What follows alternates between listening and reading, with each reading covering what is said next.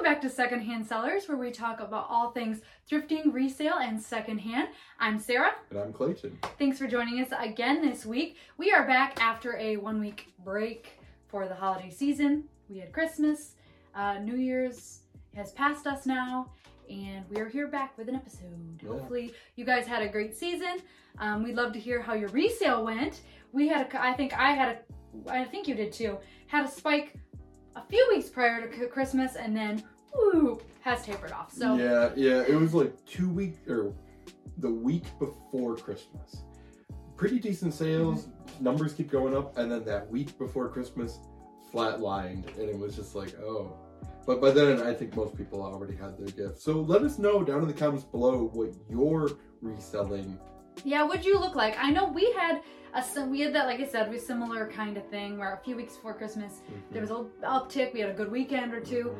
And then down. But I will say there was a couple of like last ditch people right at the week of Christmas, and we sold um, probably the star thing we sold that week is I picked up a set of 12 days of Christmas goblets. They were like stemware. They were like hand painted with the 12 days of Christmas, you That's know, like the song Yeah. and they were going good. I picked them up for 10 bucks, the whole set. It was in the box and everything. Um, had been used, but it was, you know, packaged nicely and everything. Um, for 10 bucks at the Goodwill, and we sold that. I think someone bought that for like 85 plus shipping. Wow. Like, I, it was really high. I can't, don't quote me on that, but I was close to that. Hey. It was really high.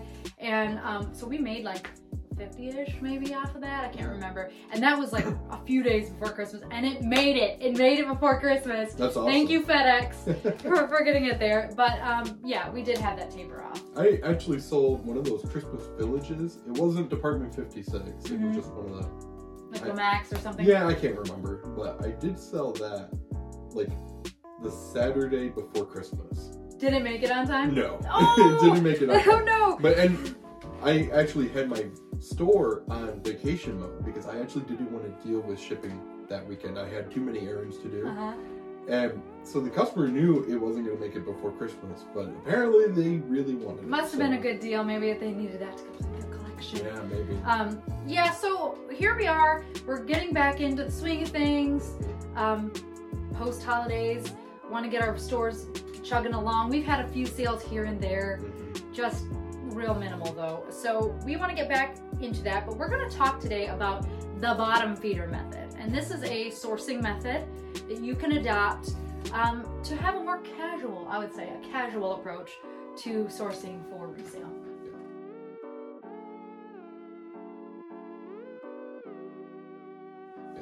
a um, casual or guilt-free. Yes. Guilt. So we've talked before. We'll put them in the the we'll put the links below in the description for a couple of resale ethics episodes that we've had where we talk about the bad behaviors we see in other resellers, the reasons we think a lot of people think of resale as a dirty word, Mhm. um, and why we don't want to be associated with those things. Um, and the bottom feeder method is one way that you can feel guilt free for sourcing and also um, I think avoid some of those nastier people. Mhm.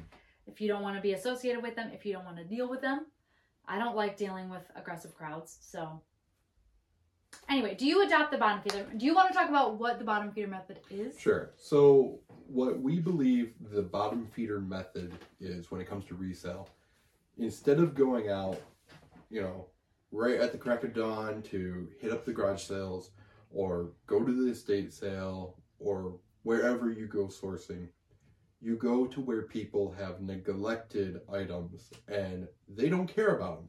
You go on the last days of the sales. You go to the clearance aisles. You go to Goodwill when they have the half tag days or the Goodwill bins. Other resources Mhm. where people are practically giving away items because it has sat around for too long.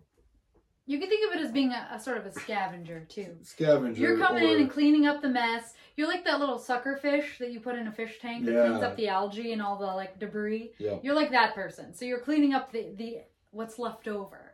And I think you can find a lot of great stuff this way. Yeah, you can find a lot of great stuff, and it's not only beneficial for whoever you're taking the items for. But it's beneficial beneficial for you because you're generally getting it at a cheaper rate.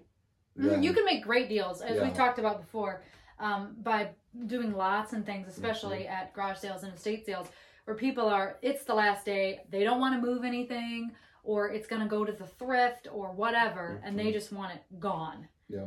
Um, so they're happy to give it to you for a good deal, and you're doing them a favor by taking it away. Yeah. Do you have an example of something you did this past year where There was a bot. Oh. Let me think about that for Okay, a I, minute. Do I, you have I, one? I have one. So I went to this one garage sale, and it was a Sunday afternoon, Mm. and this lady was like, "Everything has to go. I am moving today. Everything is free." Mhm. I ended up taking a whole tote of Christmas stuff. I asked her, I'm like, I, "Can I take the tote with me?" She's like, "By all means, I don't want it." So I took this entire tote of Christmas stuff. I ended up selling close to like $150 worth of stuff out of that tote. Didn't cost me a dime. And there's a lot of extra stuff in the tote Mhm. that I didn't list on eBay before Christmas because it either wasn't worth my time or it was worth hardly anything. Mhm. That is all going to Goodwill because I don't want to deal with it. And in a sense, I'm just giving away something that cost me nothing. So what do I care? So you saved, you probably saved her a trip to Goodwill or whatever thrift store she goes to. Mm-hmm. Um, you got it out of her house. Mhm. You made a little money, then you passed on the rest. Yep. That's a great example of the bottom feeder method. Um, I did think of something. So I went to a, um, an estate sale. I think it was the last day, if I remember correctly, because it the house was pretty picked over by the time I got there, and I went, and this was this. So for those of you who don't do estate sales a lot, the companies vary a lot in how they conduct business. Some estate sale companies, especially higher end ones, higher price ones, have very organized um, estate sales. They tend to have expensive houses that they get for their like business. Mhm. Um, things are, like I said, orderly, sometimes cleaner, that kind of thing. And then there's in between, and then there's people, estate sale companies that like they'll set a few things out, they'll price some stuff, and then they'll just leave.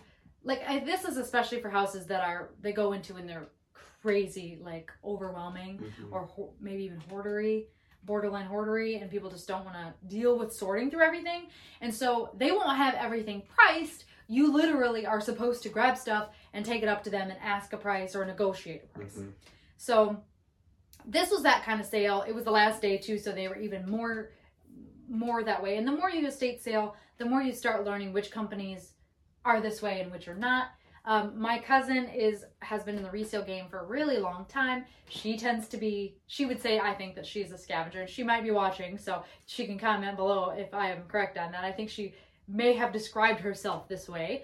um, but she'll go and she'll dig around in the basements where there's just a pile of junk, Mhm. junk, and pull things out that are are worth money, but everyone else is overlooked because it, they don't want to dig or it looks dirty. Yeah. Um, that's a big thing. We talked about washing and how important that is, especially for like glass stuff. It completely changes the look of something. Yep. So I went to this sale. Anyway, I've tangented. Been tan- I am tangential. Anyway, uh, so I went to this sale and it was like I said, pretty picked over. I found a few things. Like I found I pulled out, I got a Chemex for myself and out of the kitchen. And if you're familiar with that coffee method, the Chemex. Um, and then I went to the basement and there was piles of everything. And I pulled out turkey platter and two turkey plates. Um, I think I got two turkey mugs there. Um, I got the real the real winner. I got a few a cookbook, a few things. Basically I got a, a, a lot. And the real winner of this sale was um, the Island of Misfit Toys. Mhm.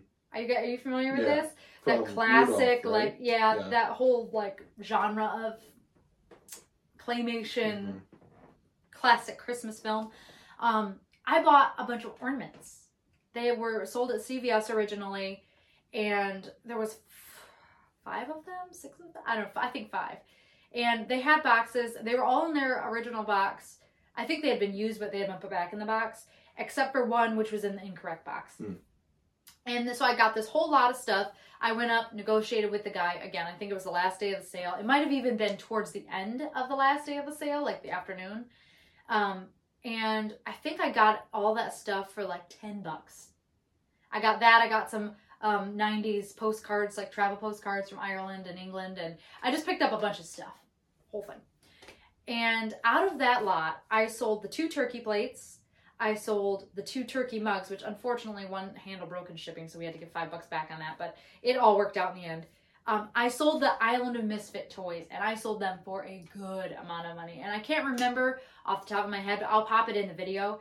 Um, it was a lot, and I paid ten bucks for the entire lot. I kept the turkey plate or the turkey platter for myself. I kept the Chemex. It was a great sale, but it was a bottom feeder kind of thing. I had to go. I had to dig, and also some of the stuff kind of smelled like patchouli it all all kind of smelled like patchouli, which I realized after I got home. But anyway, it all worked out, and that was one of those things that was like I paid almost nothing, Mhm. but I the different the problem with the bottom feeder I shouldn't say the problem. You have to be prepared when you're a bottom feeder, because often it means more work. So in this case, I was in someone's basement a lot. There were piles of things everywhere. It was not clean and tidy and pleasant. I had to dig around. Mhm. Um, but I found some great stuff there. And sometimes when you have to put in that much extra effort, it does really pay off. Um, when another example I have, Mhm. I dumpster dive. Oh, you're hardcore. He's a hardcore. He's I- the bottomest of bottom I don't I don't intentionally go out and hunt for dumpsters, um, but my apartment complex people throw stuff out. Yep. All the time, and so far this year I've pulled out um, a laptop, two PlayStation threes, a Wii U, Insane. um, a box full of mismatched cords and stuff. Working? Does, does some of Um, the stuff work? The Wii U worked. That's insane. Yep. Who are these I, people? I don't know about the PlayStations yet because I have a terrible habit of going, cool, this is great. I don't have the time to work on it, Uh. and it went into my death pile. So I would We'll like to know. Do we'll you guys know people like this that just throw out perfectly good stuff? Because if I were, even if I were so inclined, mhm. I would probably list it for free on Facebook Marketplace or in a free group. Like I'm a member of a free group. I would be inclined to like give it away or ask my friends or family or whatever, not just throw it in a dumpster. Yeah. Which seems crazy to me. One, it's really wasteful, and two, why would you throw out something that's perfectly good, especially tech? it the last night I'm walking the dogs, and Rubbermaid tote. Perfectly good. I No was? I, I was like, oh cool, it's in the trash because it doesn't have a lid. Pulled it out, the lid's underneath. I nothing wrong with it. I don't know what's wrong with it. I said I'm gonna take it home, wash it. Somebody would have taken So- that off a free group in a hot second. Yep. Because if you go to the store, you buy those. They're minimum five dollars for a small one, Mm-hmm. and this was a you know your average medium sized You're a one. reseller, And I'm- reseller, so you can and I'm definitely like, take advantage. I'm gonna use that. In fact, I already know what I'm gonna put into it, and it's just like, cool. I don't have to buy one now. But And I will say, my dad, I, I don't know if he would frame himself as a dumpster dumpster diver. He would call himself a scrapper. Hmm. So he's a scrapper. He drives around in his crappy truck and picks up um, metal, scrap metal. But in the process of doing this, he has found perfectly good things. Um, a lot of people think a lot of vintage stuff is trash, or if it doesn't work, that it's automatically trash. Um, I think I think on this podcast we have talked about. I talked about how we sold a radio that didn't work. Someone wanted it for the decor value. My dad found that scrapping. My dad, I'm gonna keep it, but he found a cast iron uh, Christmas tree stand, like for Oh, a, cool. a live Christmas tree, Mm. and we're gonna keep it. But I looked up comps on eBay just to show him, and I was like, if you ever find one again, do not scrap it. Fifty bucks resale. I mean, because a brand new cast iron one is like a hundred Yeah. or more. And this one, it came up as LL Bean too. It didn't, Oh. la- it wasn't labeled LL Bean, but it matched a listing that somebody had as Hmm. LL Bean. So I don't know if that's, I can't confirm that exactly, but it implied um, that it was the LL Bean one. But even a non-branded one, they do have value, and he Mhm. finds stuff all the time. yeah, And I think some of it is, I think especially at apartment complexes, there's a, a possibility that there was a domestic disturbance and someone threw out someone else's stuff. Um, also, it could be possible houses. But some people just want to get rid of stuff, and he's noticed a few times that people will carefully set things out to the trash, expecting somebody to pick it up. Yeah. Um, in fact, they just don't want to go drop it off. somewhere. we we've done that before, Mhm. where we had um, a desk. It was kind of broken up on the top. Mhm. wasn't great, but I don't have a vehicle to haul it. We just took it out, put it right next to the dumpster. Within eh, under a day, it was Someone gone. picked it up. And then what was really funny was three or four months later, it was sitting back out at the dumpster. so somebody else used it And they got rid of it. and they got rid of it. So So I think there's a, there are some, like you said, you didn't have a car. It would have been too much. mhm. It wouldn't have been worth it to rent something to get rid of something like that. No. Um, but I and think thankfully, thankfully, our apartment complex does allow us to throw out, out our furniture and stuff. Mhm. But it was like, okay, I can put it into the dumpster, or leave it here to see if somebody else could use it. Yeah. So I think there there are legitimate reasons that people do this. Mhm. It is a little more puzzling when it's something techie or something you list on a free group and somebody else would just come by and pick it up. Yeah. Um, but people are how people are. Yeah. So um, that is, I would say, like you said, the most bottom feedery. It's like literally you're pulling it out of the garbage yeah, which it blows my mind because I know because I know what my parents, my dad has found. I know what you have found. Um, the amount of extremely good thing, like really good working items that guaranteed end up in the landfill hmm because nobody got them. yeah. But and that and that goes two ways. That could be an entire video on itself. Yeah. The businesses that are incredibly wasteful Oh yeah! drives me nuts. If anyone's ever watched it, I, I watched a documentary called I think Dive. It was all Mhm. about like food waste and, and how much, but that's a different issue. That, this that's is a just whole new topic. that. but- this is just like your everyday people. Mhm. And I think you see it too if maybe somebody has died and they didn't hire an estate sale company. That's why I think it's a good idea to hire a estate sale company if you feel Mhm. overwhelmed by what is left. Um, they provide you a service, you get some money, they get some money, everybody's happy. Mhm. Um, but people who don't do that and they're just cleaning out a house or they buy a house and the previous people left a bunch of crap, Mhm. which happened here at our house. It wasn't a ton, but they definitely left some stuff. A couple of things I sold on Facebook Marketplace. Um, husband was shocked when I sold like a plastic bench end on, on Facebook Marketplace for 10 bucks or whatever. Um, but people just throw it to the road. Yep. Or they, there's a certain type of person they see, oh, it's old, it's not worth anything. Throw it to the road. Yep. So anyway, we're off topic a little bit. I mean, it's on topic, but slightly. But it's it's in depth. So anyway, do you have any other um, advice or tips for practicing the bottom feeder method? um, for one, adjust your ex- expectations two ways. I think some people think that if it's left over, if it's in the discounted, if other people didn't value it, that it doesn't have value, and that is not true. Um, I talked down here. It's not exactly the full-on bottom feeder method, but it's a mid-range. Um, the art pieces that I bought Mhm. They went through an entire first day of the sale, and as it turned out, they were marked at fifty dollars a piece. It was they were not a bad. They were a cheap price to begin with, and I got them second day discounted because no one valued them that first day. Mhm. And it was the same with a couple of uh, that same sale. Uh, the some of the wine glasses that I found that were in a box, tucked up. I, tons of people had been through that house that first day, including me. Um, and it went through a whole first day and part of a second day, and nobody had taken them. Yeah. So just because other people don't see value in things does not mean that it's not valuable. And it's especially true if it's something kind of polarizing. So maybe it's a statue or something that's a little weird and funky that is niche where a certain type of person would love it, but a lot of other people don't.